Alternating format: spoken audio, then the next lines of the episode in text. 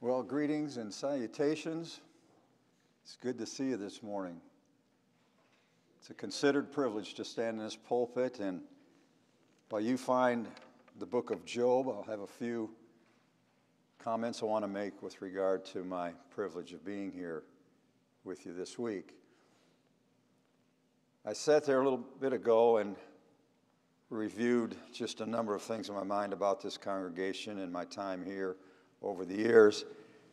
I never would have thought uh, years ago. Uh, I was attending a camp meeting in Campbellsville, Kentucky, and Brother Bartlett uh, had been invited to come and preach uh, one, one or two of the services. I don't remember how many, but he, he was there, and I didn't know this guy from anybody. And uh, somebody said, He's looking for you. I had preached, evidently, he had heard me and thought, I need to talk to him. So he sauntered up to me and introduced himself and said, I'm wondering if you could maybe come and preach for me sometime.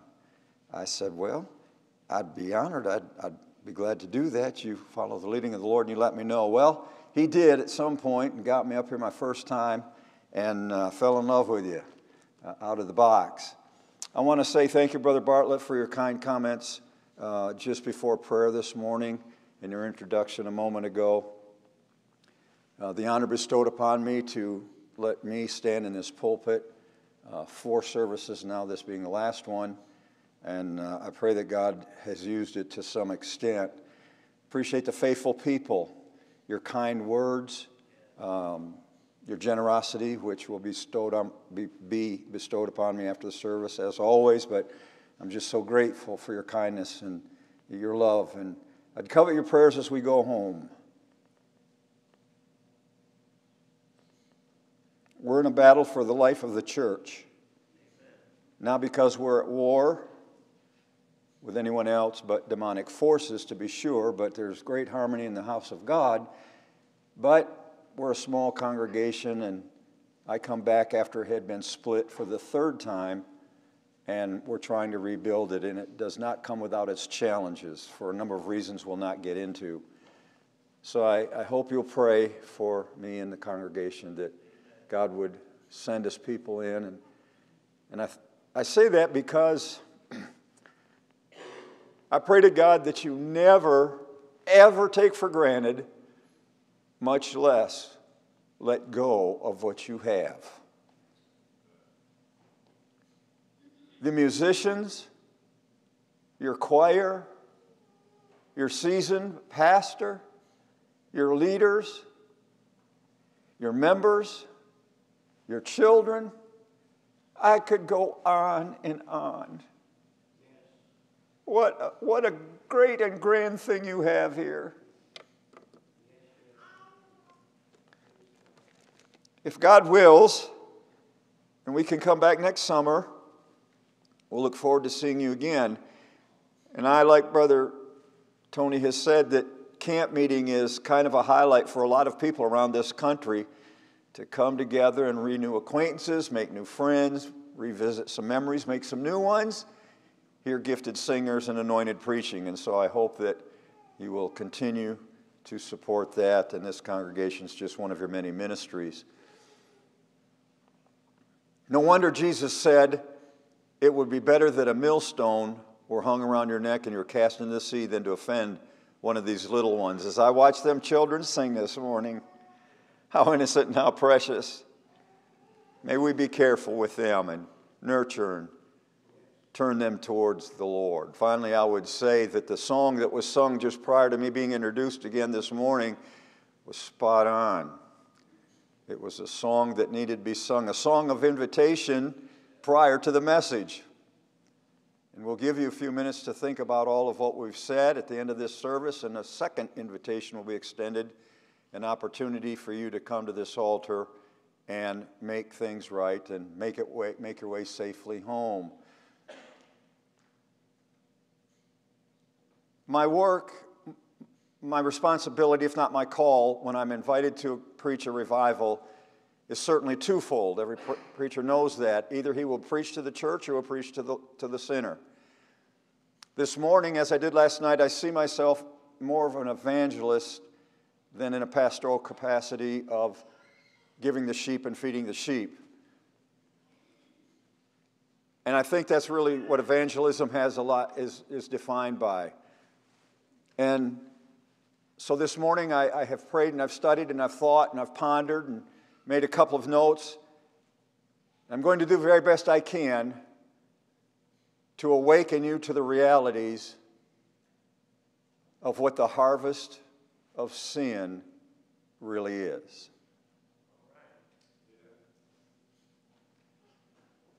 Because there's going to be a reaping whenever this life is over. And so this morning I want to try. Now, I love you. Sometimes we think preachers, because we get a little loud or boisterous or we become animated, we walk away from the desk. It's not unlikely, or not unlikely, but it's not unlike me to sometimes come down and walk amongst you. But we're serious, we're passionate. I believe what I'm saying is true this morning. And I say it because I love you, I am concerned for you, even though I may not know you. God has already ordained our meeting this morning. If you're here lost without the Lord, you don't need to just kind of be afraid or just wish you weren't here or fear what's coming next. But you ought to thank God that you have an opportunity to hear what I have to say. I'm not a gifted orator. I'm not a theologian. I'm not, I don't preach all over the country 50 out of 52 weeks of the year. But I know enough about God's Word and what God has revealed to me that when sinners come under my preaching, that if God gives me the message He has this morning, it may not thoroughly convince you to the extent that you want to come, but I don't need to convince you. The Holy Spirit will have to do that. He'll have to anoint my words, He'll have to anoint my speech, He'll have to anoint my intellect. He'll have to give me what I need to say that He can convey that, and from leaving my lips to entering your brain, something will come alive not only understanding and a realization of where you are and where you stand before God, but we call it conviction.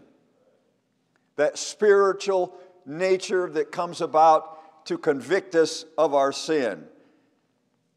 Jesus said, Except my Father draw him, he cannot come to me. And so we want you to come to Christ and we want the Holy Spirit to draw you. Now, by now you found the book of Job. Uh, I apologize if I didn't tell you which chapter, it's not too far in. The third one. The third chapter of the book of Job.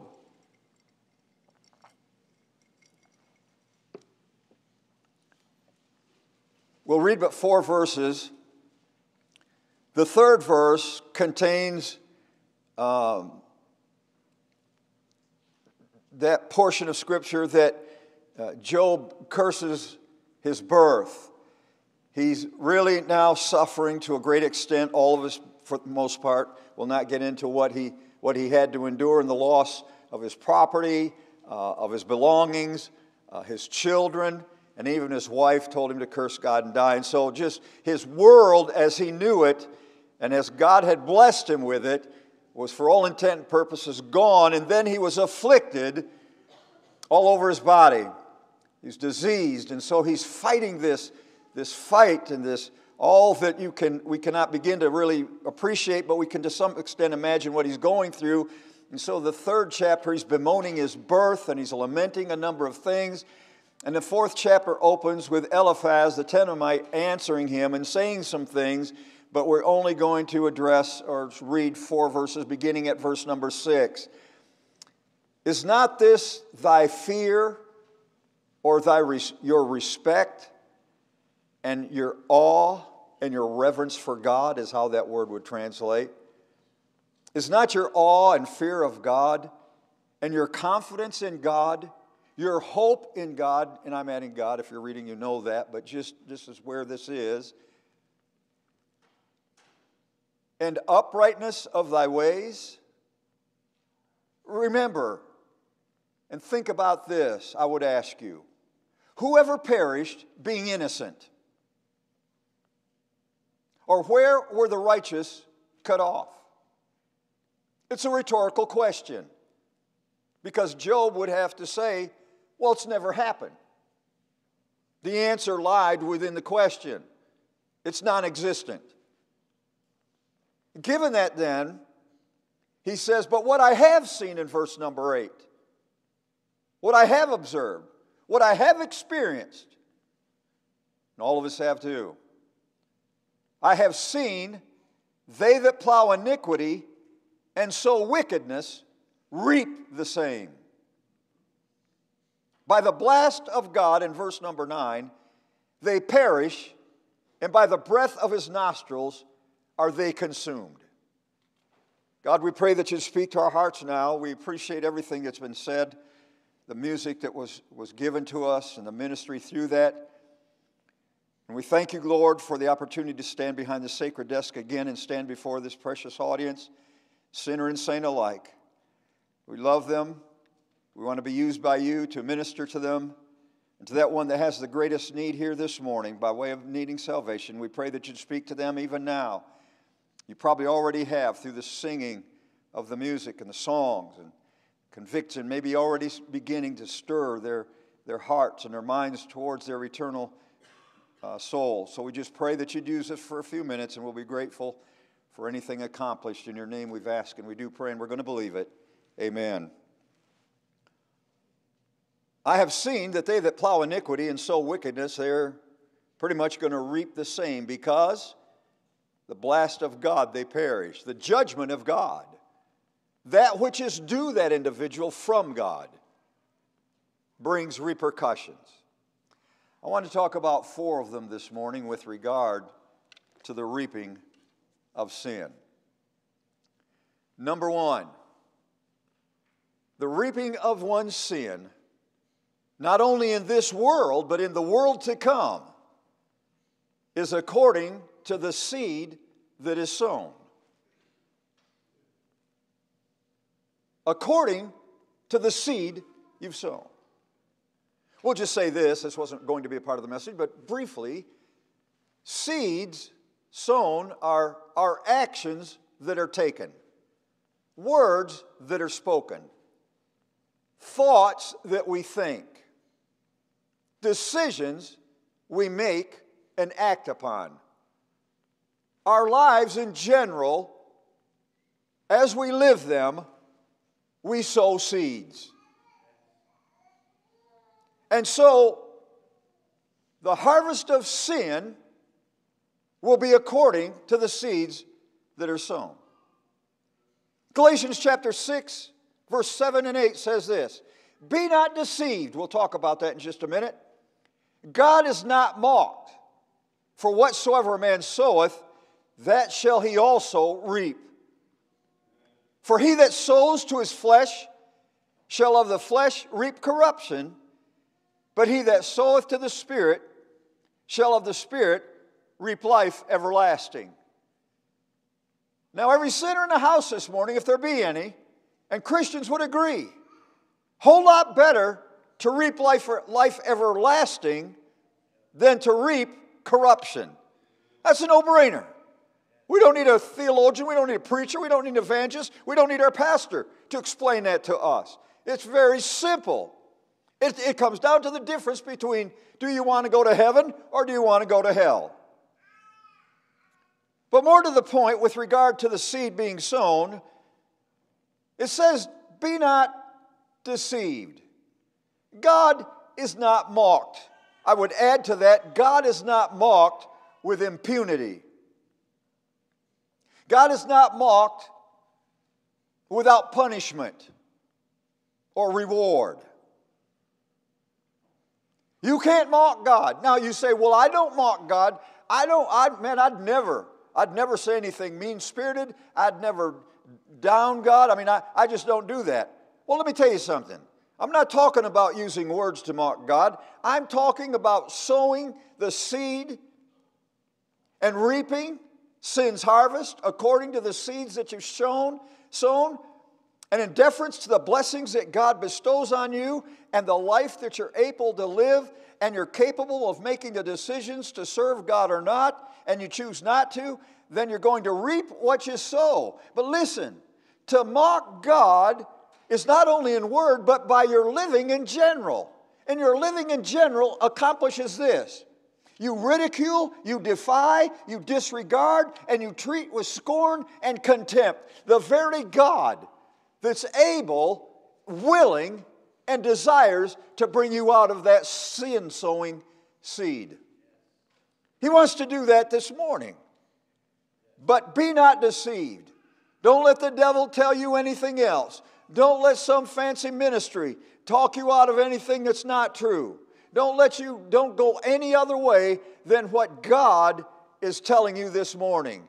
You're not where you need to be. You're lost without God. And you can bristle, you can buck up, you can just say, I don't need that, I don't want to hear that, I refuse to accept that. Well, I don't know what brought you here. And it doesn't matter what brought you here. You're here. And you ought to bow your head and thank God that you didn't split hell wide open before you had the opportunity to come here. Every one of us have done that. But for the mercy and the grace of God, I'd been gone a long time ago, probably. And if I wasn't and hadn't changed my way, I'd, I'd be so entrenched in a life of sin. It'd been a, a great, huge miracle to ever get me out by now at almost 70 years old. And so we need to be careful this morning in recognizing that what was recognized in our text this morning that God does react. God does take notice. And God does do something about those who choose to sow the wrong seed. So be not deceived. Don't think that somehow or another God is uncaring, God is unseeing, God is too busy to take note of your wickedness, your sinfulness, or any other way you want to state it. He's very much aware. And don't fall under the deception that you can live a life that mocks the very God who gave his only begotten Son in your stead, that you might not perish but come and know and receive everlasting life. You will sow, you will reap, and you will reap what you sow. Be careful how you live. I think of the children right now, back in the day, song that used to be sung. Be careful, little eyes, what you see. Huh? Did you ever sing that around here? Be careful, little hands, what you do. Be careful, little tongue or mouth, what you say. Feet, where you go. I mean, we begin to instill in our children from the very earliest of their understanding. Be careful how you live, because if you live wrong, you'll never die right.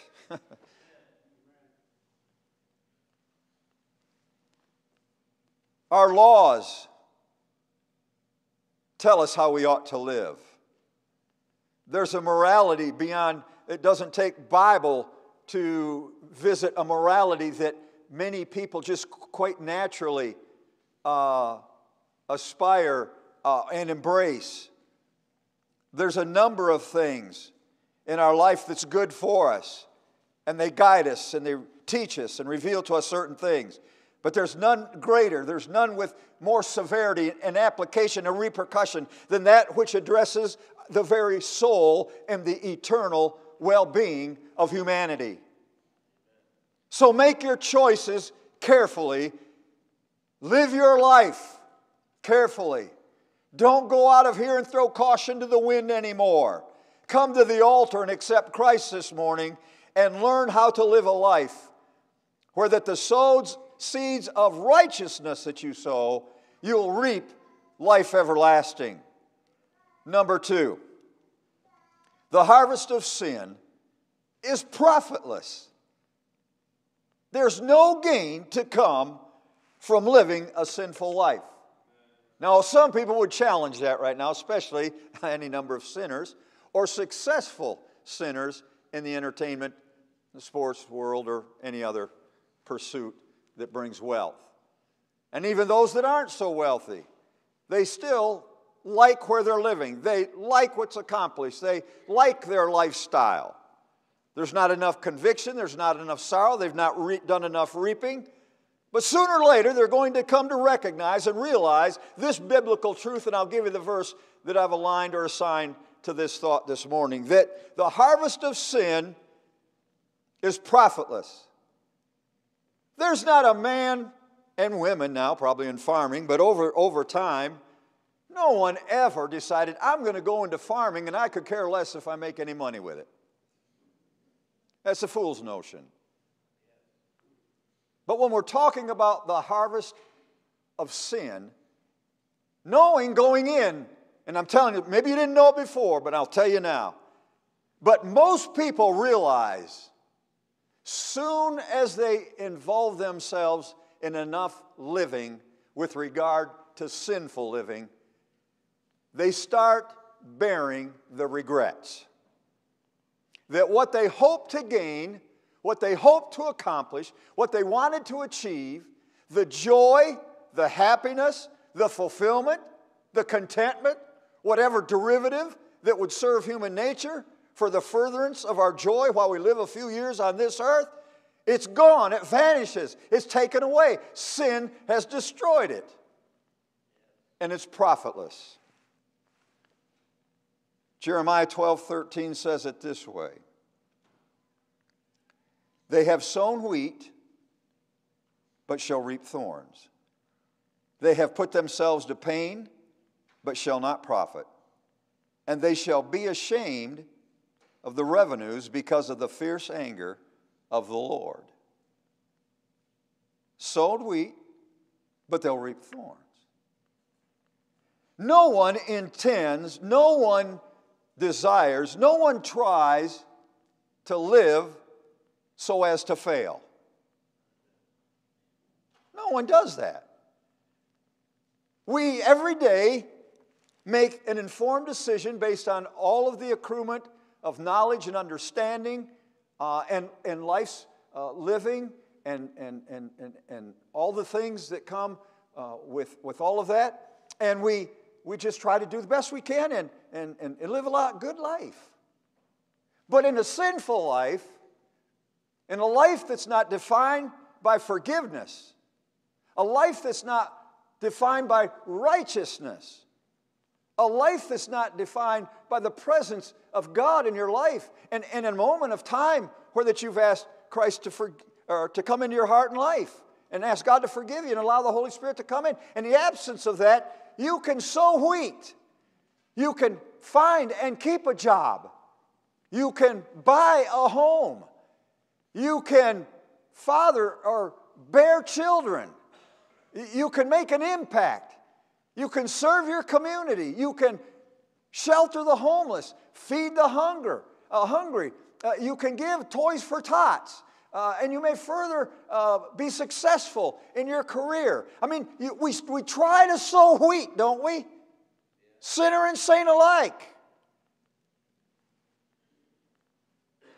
We don't sow thorns. Nothing good can come from that.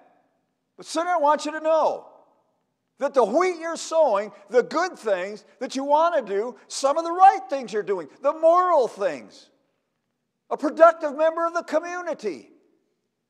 But sooner or later, when push comes to shove, that'll all come to nothing. And this is what'll be true. It's a little placard my mom had back in the day when I was a kid. Uh, my mother never worked a public job, and she stayed home with with us four kids. My dad worked and labored, and, and he did, did well enough, but we had a humble home, and we didn't have the extravagance, uh, extravagancies that others may have had, and, uh, and all that. So, my point is that she had a little, uh, a little, oh, maybe uh, 9 by 13 placard. Didn't even have a frame. The background was in a, in a, in a royal kind of purple, and it was nicely done in script, uh, and it was glitter. Uh, it was in glitter. And it said this Only one life, and it will soon be past. Only what's done for Christ will last. And everybody wants to sow wheat. We don't want thorns.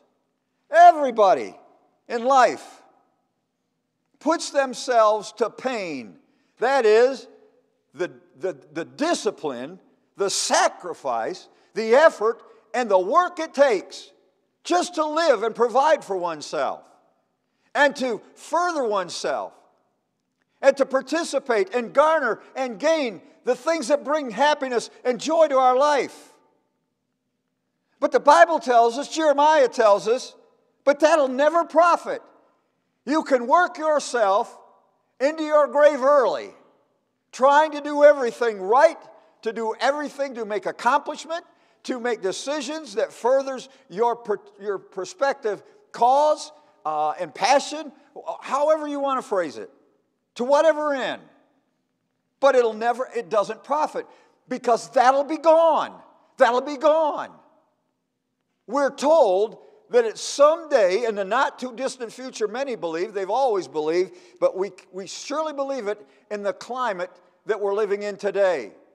That Peter tells us that the heavens are going to pass away with a great noise, and the elements are going to melt with fervent heat. We know that God didn't say, Let there be light, and this world came into existence to have it survive forever. It was just a mere attempt by God to create a species unlike those that surrounded his throne who were forced or ascribed that behavior by virtue of their creation. We're talking about angelic beings. Beyond that, when he created all of, of, of, of the animal kingdom and the plant kingdom, that's not eternal. That's going to go up in smoke. But what he did want, he said, let us make man in our own image. And in doing so, he wanted to have fellowship with you and I. And that's broken that's, that's just broken. It's gone. It's, it's severed. It's not there. When we come to the age of accountability and we recognize we're lost before God, the song says we're lost and undone without God or His Son. And that desire and that, that ability and that, that act that God took to make it so that He could have fellowship that was broken. We know that Adam and Eve sinned, and so all of that's visited on us. But nonetheless, every generation, every individual has opportunity to relink with God. And when we come to the age of accountability, we either decide to link up with God and have that, that chain that was broken restored, or that path to, to eternal life and restoration with Him can be patched and made new again, whatever. Uh, but when we sin, then we recognize, or we don't recognize rather, we hasten on in life and we pain ourselves in trying to suffice for ourselves and provide for ourselves and find happiness for ourselves. But all of that, all of that pain, all of that discipline, all of that dedication shall not profit. And they'll be ashamed of the revenues because of the fierce anger of the Lord. God is not, you're not going to stand before God and give an account on any level of success. You'll never stand before God and He'll say, I couldn't be more impressed with your ability to invest money and make so much in so little time. Enter in, thou good and faithful servant. I mean, there's just nothing we can, there's nothing that we perform, nothing we do, nothing we acquire, nothing we accrue, no talent we have, no ability that God's allowed us, bestowed upon us, no accomplishment. Great men in history have came and gone. Revered men and women have come and gone. But those that did not accept Jesus Christ, in spite of the effect and the impact they had on life and the world and cultures, they died lost and it came for naught. And the fierceness of the anger will be visited on them because they sowed the wrong seed. And they've harvested now, harvest of sin, and it's come to be no profit. So, sinner, we could say right now, get your eyes for a minute, get your eyes for the next few minutes off of everything in this world because it does not matter. I would say to you, and this is one of the biggest uh, impediments to someone coming to Christ at any given time in an altar call that we'll give you in just a few minutes. Usually, oftentimes, it is a relationship. I want you to get your mind off of anybody that you're with. You'd be better off to go to heaven without them than go to hell with them. It may very well be if you decide to go to heaven, you can get them go to heaven with you. But for the moment, get your, eye, get your mind off of any relationship. Get your mind off of any opportunity that would keep you away from God, take you further from God, put you in harm's way, keep you out of church. Put a family, put, your, put a strain on your family, your marriage, your relationship with your children, even your morality. Get your mind off everything and start thinking of what God's going to think when you've spent your life doing the best you can, wanting the things you wanted to do, tried to be all things that was expected of you. Now, there are many who haven't done that and they've landed themselves in jail. They've wrapped their trees around a, a, a tree and they've went out into eternity prematurely. Uh, there's a number of ways that we could, we could talk about those that aren't where you are. And you're just trying to do the right thing and be the right thing and be the best and I think the Army says that you can be. And but all of that is profitless in the scheme of things. When you harvest your life, that's what we're talking about this morning. When you've planted everything you've done over a lifetime, are you going to harvest heaven or will you harvest hell? That's really what this comes down to. Number three. The harvest of sin is according to the seed sown. It will turn up to be profitless. And certainly, because of those two aspects, the harvest of sin is disappointing. Man, I can't imagine what it would be like. I've, I, over the years, when I've preached a different way, and Judgment Day has been the topic, I have, I've often imagined, I don't know how you imagine Judgment Day, but I'm briefly just a part of it. What I've often imagined is what Jesus said that sheep on the right, goats on the left. And we'll be separated.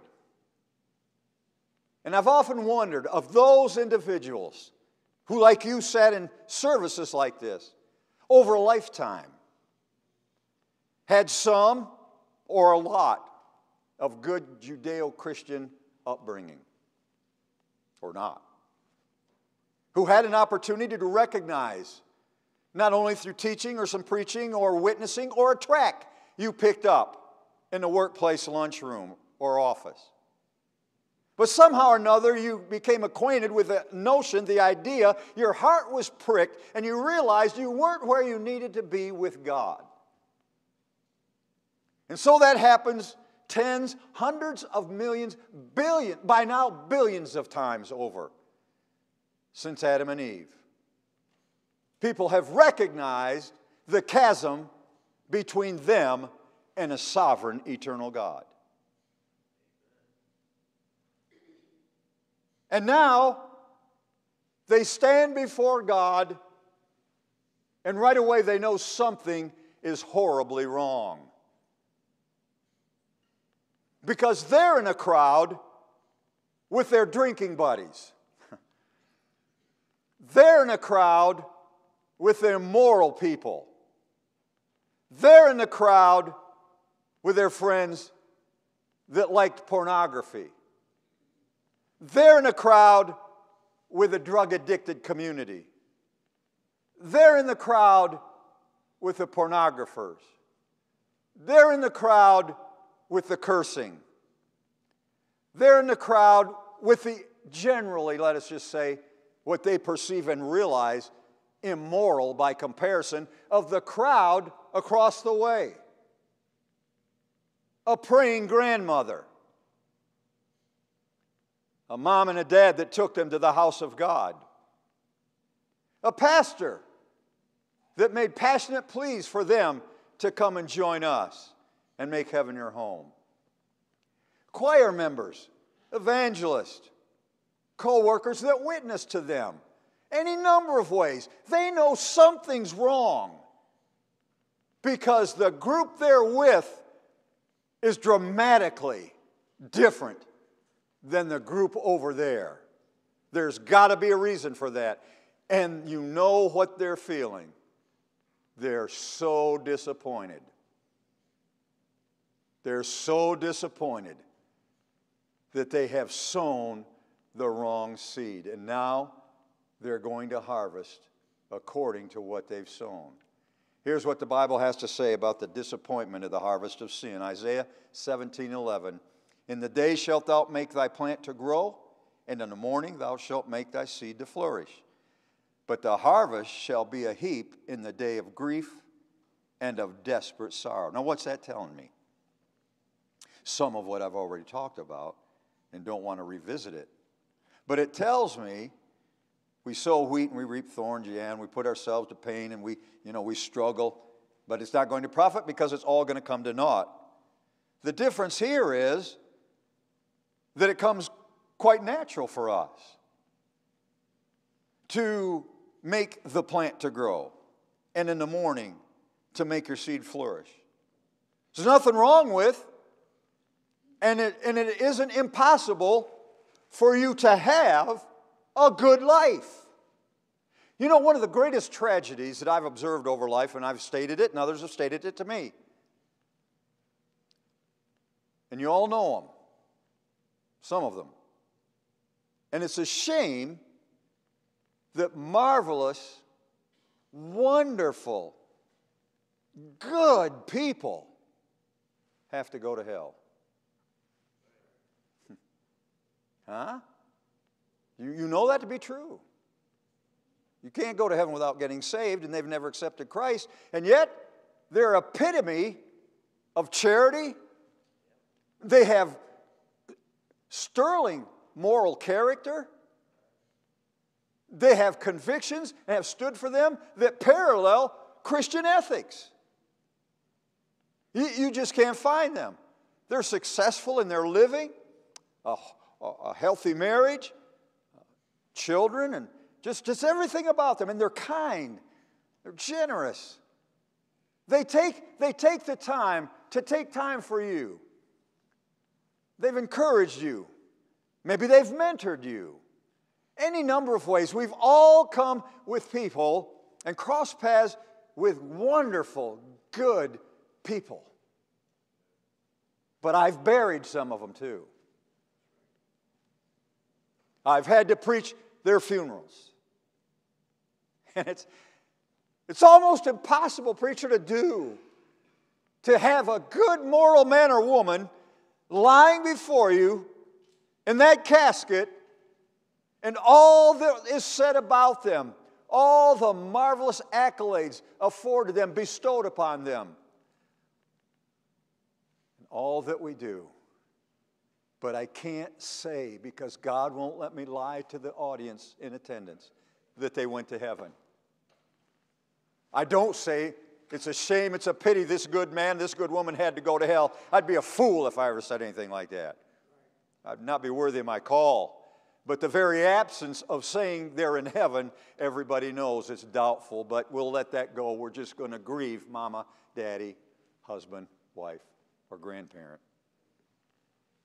And so we're told here that the harvest of sin is going to be disappointing because, in spite of what good there is in life, and however good we live it, whatever we've done to accomplish, and God, listen, the rain falls on the just and the unjust, Brother Bartlett. God blesses sinners. We want, in fact, it's one of the, uh, it's one of the things that's hard for us to explain. That so, sometimes, I mean, absolutely, unbelievably, inarguably, there are some awful, now I, I say this in, in, in, a, in, a, in a Christian way. There are some people that live pretty sorry lives in the public sphere. They make the news and they make the page and they're on, you know, People magazine or some other magazine. I don't know if that's even still in print, but nonetheless, they're, they're all out. They're on TV and they're, inter, they're interviewed and all of that. And, and, they, and they're just make me, mega wealth. And you wonder, what, what, what's going on there? Uh, God just seems to just Everything they do, they got the Midas touch, you know.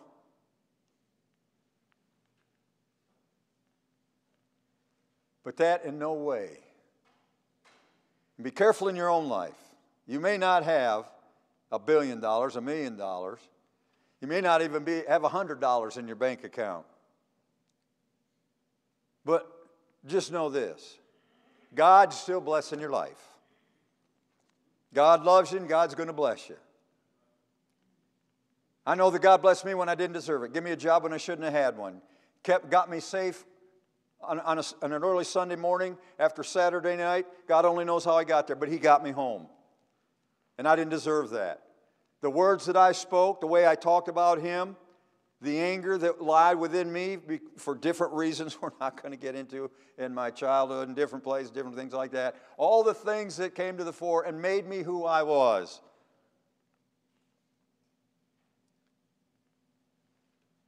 I come to believe and come to find out that God just truly loved me anyway. And that was the motivating, driving force behind me getting saved as it was you. You knew how lost you were. You know how hellbound you were. Sinner this morning, you, if you, be honest with me, I can appreciate it if you will because I, I, I've been there myself. I don't deserve the goodness of God. God doesn't need to smile on me. Let me, beyond that, God doesn't need me. huh? God doesn't need me. He wants me, He can use me, and He, and he needs me if I succumb to Him and, and relent uh, my carnality, my flesh, and, and embrace Him and, and, and the truth and His teachings and His call and all that, then He needs me to, well, I need you to pastor that church there in the Roanoke area. Uh, you know, I, I need you to let your light so shine. I mean, he needs those things, but in the scheme of things, eternal things, and in all of God's grandeur and all of God's creation, God doesn't really need me, but he wants me. And he manifests his love and his desire to have me by being good to me. We always say, Ain't God good? We sing about God being good, the goodness of God. I've heard it this week. Testimony song. Sure, it is. But the sinner, this is one time you can amen. It's one time a sinner can say, So be it. It is so. God is good in every way, in any way. But the harvest of sin is going to be very disappointing because in those things and all of those blessings, it comes down to this God only blesses you to give you opportunity to come to Him. If God steps back, if God lifted His hand, you lose your eternal soul. I pray for my son and my daughter. They're both lost. Brought up in church, tried to raise them right. For a while, they were quite active. My son is an accomplished drummer. My daughter's got a pretty good voice like her mom. But they're squandering their life in a life of sin. My daughter, she's done pretty well with a husband, uh, and they, they do pretty well. uh, my son, not so well. He's lost his way. He's like a little boy lost still. We pray, I pray for both of them because it doesn't matter. Whether she has a lot of money and he doesn't have any, they both go in the same place if they don't get right with God. And so God's good to both of them in spite of themselves. But he like she and she like he, one day, in spite of it all, they're going to be very, very disappointed. So don't take advantage and don't take for granted the goodness of God, sinner. He's doing that to spare you long enough and give you opportunity and extend His mercy that you'll come to Him. You'll come to know Him. Finally, the harvest of sin is sure to come in the fullness of time. Revelation chapter 14, verse 15 says this And another angel came out of the temple crying with a loud voice to him that sat on the cloud Thrust in thy sickle and reap, for the time is come for thee to reap, for the harvest of the earth is ripe.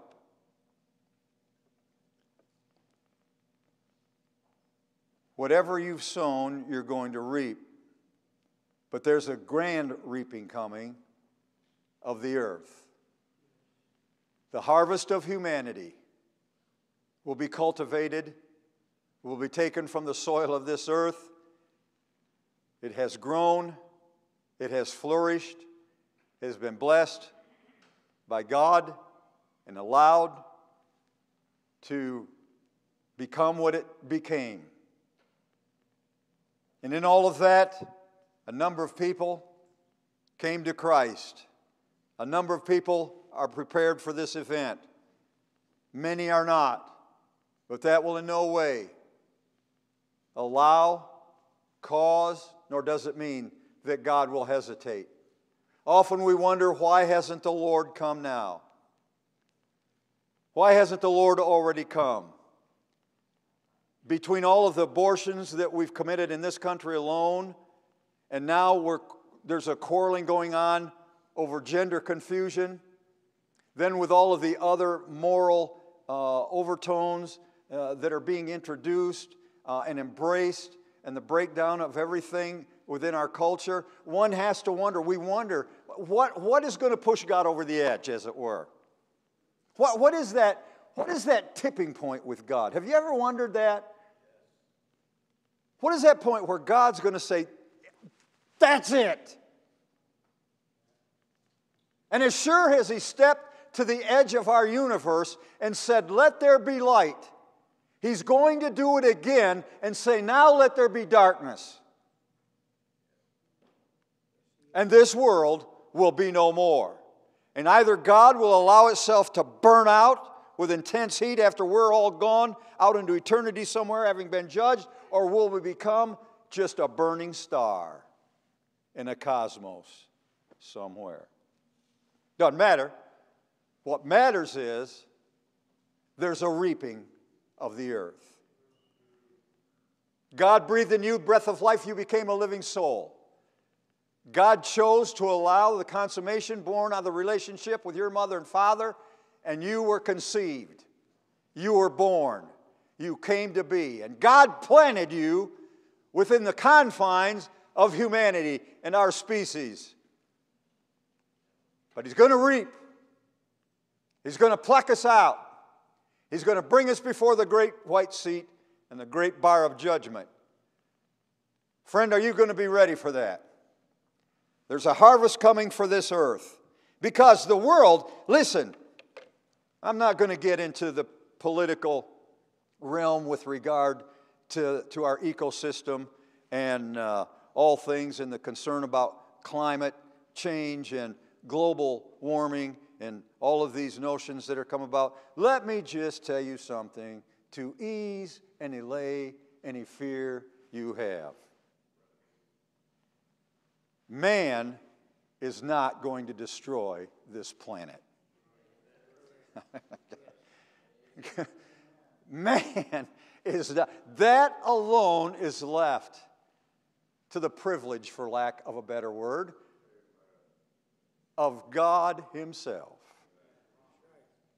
Now, we can scorch it over with nuclear weaponry. Maybe we can have some kind of meltdown. I, but anyway, don't get into that, Mike, because then you'll kind of get political and express your views and you might offend somebody. So hear me out. Just trust me. If you read the Bible, God will not allow you or I to destroy this planet.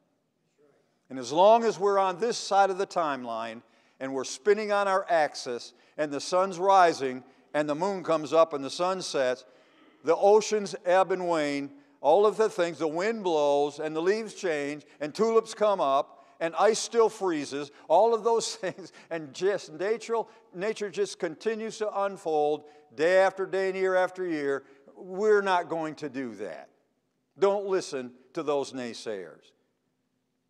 They don't know God. They don't believe in God. I'll say that much. Otherwise, they'd agree.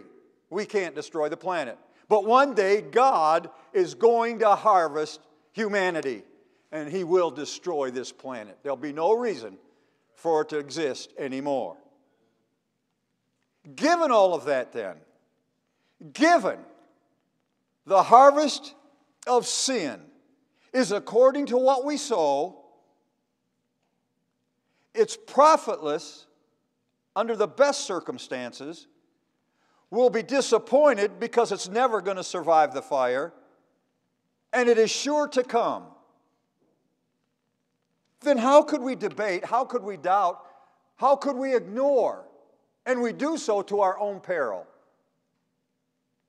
knowing that God all along has had but one desire, and it was conceived in his mind and visited in the Garden of Eden. on two precious people that, that had the privilege that no other in our species has ever known. They lived in a sin free world. a sin free world. And had everything that God could afford. If I had everything God could afford me, why? Everybody else's wealth would pale by comparison. You know what I'm saying? So, so, but they had everything that God could afford them. And they failed. And because of that, we find ourselves in our predicament, having sinned and come short of the glory of God day in and day out. That in no way, again, let me repeat myself, diminishes or lessens the reality that God is going to harvest humanity. One day, when you least expect it, you're either going to die or the eastern skies going to open up. It's going to fold back like the Red Sea. And Christ is going to come, and he ain't going to come and stand on the earth or put a throne on earth. He's just going to, and we're going to be beckoned. The dead in Christ shall rise first, and we which are alive and remain shall be caught up with them in the air, and so shall we ever be with the Lord. Where does that leave the sinner? Where does that leave him? Oh, they see that's the first that we have the first privilege visited within eternity. We'll be resurrected first, then they're going to come and meet us in just a minute. And we're going to be judged. Now, I know that God has talked to every sinner in this house at some point or another. Maybe not to the extent this morning he has in the past, but he has set you up to know that what I'm probably talking about has a, has a reality, has a validity of truth to it. And you need to now, hear me very carefully in closing, proceed with caution. I'm not trying to cheapen any of this by scaring you, cheap theatrics to get you to do something. I'm telling you, proceed with cautions, and here's why. To whom much is given, much is required. Prior to this service, you had no accountability, having never heard this message. But now that you have heard what God has to say about the harvest that you're going to experience in this life, because sin never produces enough to satisfy humanity. And the harvest to come, you'll never be the same. Because forever, from this moment moving forward to your, eternal, your eternity that will unfold and for which you will give an account, this message now will be included with what you do with Christ. What you do with Christ. The bar has been raised. I didn't intend to do that to prove, no, come on, I've just raised the bar for you. You better get up to it or you're going to die lost. I love you this morning. I'm not a fool. I'm just telling you that every time you hear, and every time God visits you and draws you, speaks to you and woos you, and proves of his love to you, you're going to give an account. The bar has been raised this morning in your life a little bit more. I am not an egomaniac. I am not arrogant, but I'm going to tell you this. Brother Bartlett would say the same. Every preacher would say the same. There are messages we preach that have enough truth in them so that you can weigh the impact of your eternal soul and landing with regard to what we've said. That if it was the only thing that God judged you by in eternity, He could do it with this message. Now, I want to, I know some of you thinking, I don't know about that. I have spoke of heaven, I have spoke of hell. I have spoke of God's love, and I have spoke of our responsibility within the framework of that and God's mercy of what happens when we ignore it. And the reaping that will be a result of that, here and hereafter. Is there anything more to say to warn you about living your life moving forward so as to impact eternity safely? I think not. Thankfully, you've heard many messages before you, probably. By the mercy of God, I hope you'll hear another one. But not one on salvation that will hit you or impact you like this morning, because this morning you're going to get saved. Don't know that, but I'm going to claim your soul this morning and ask God to deliver you from your sin. Need song leader and piano player to come on up here. We're going to, going to let you go in just a second. Would you stand with me?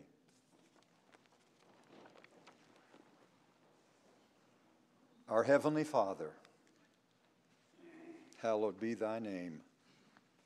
Thy kingdom come, and may your will be done this morning in the lives of the hearers of these words. I remember whenever I heard a message that would be similar to this in its tone and tenor, structure, and its verses, I could have never realized then how close I was to eternity. I never thought about one heartbeat from heaven or hell. I never thought about each breath I took for granted, but with each one I took, it may be my last. I never really thought about every day when I got up each morning and saw the sunshine or soft rain falling that I'd not live to see the sun set and the moon rule the night sky. I never could fully realize otherwise I'd have did what I'd done a whole lot sooner. But I thank you for the mercy that was extended to me. I thank you for the mercy that has been extended to those who are sitting here this morning. But help them to realize they don't realize how close they are because there's nothing in your word recorded that says we're promised longevity. We're promised another day. There's no promises that are given that we can rest on and be assured that putting off what we need to do this morning with regard to Christ will be afforded us tomorrow. So I ask, I gently plead I implore you, Father, speak to these hearts in a manner, in a way that only you can. Where my words and my preaching has only opened their understanding and caused them to think about this, they cannot convince them of what they need to do. They have to be drawn by you. Will you do that right now? Show mercy on them, a measure of grace. Oh God, while the saints pray, for every sinner in this place. Touch their hearts now. In Christ's name we ask it.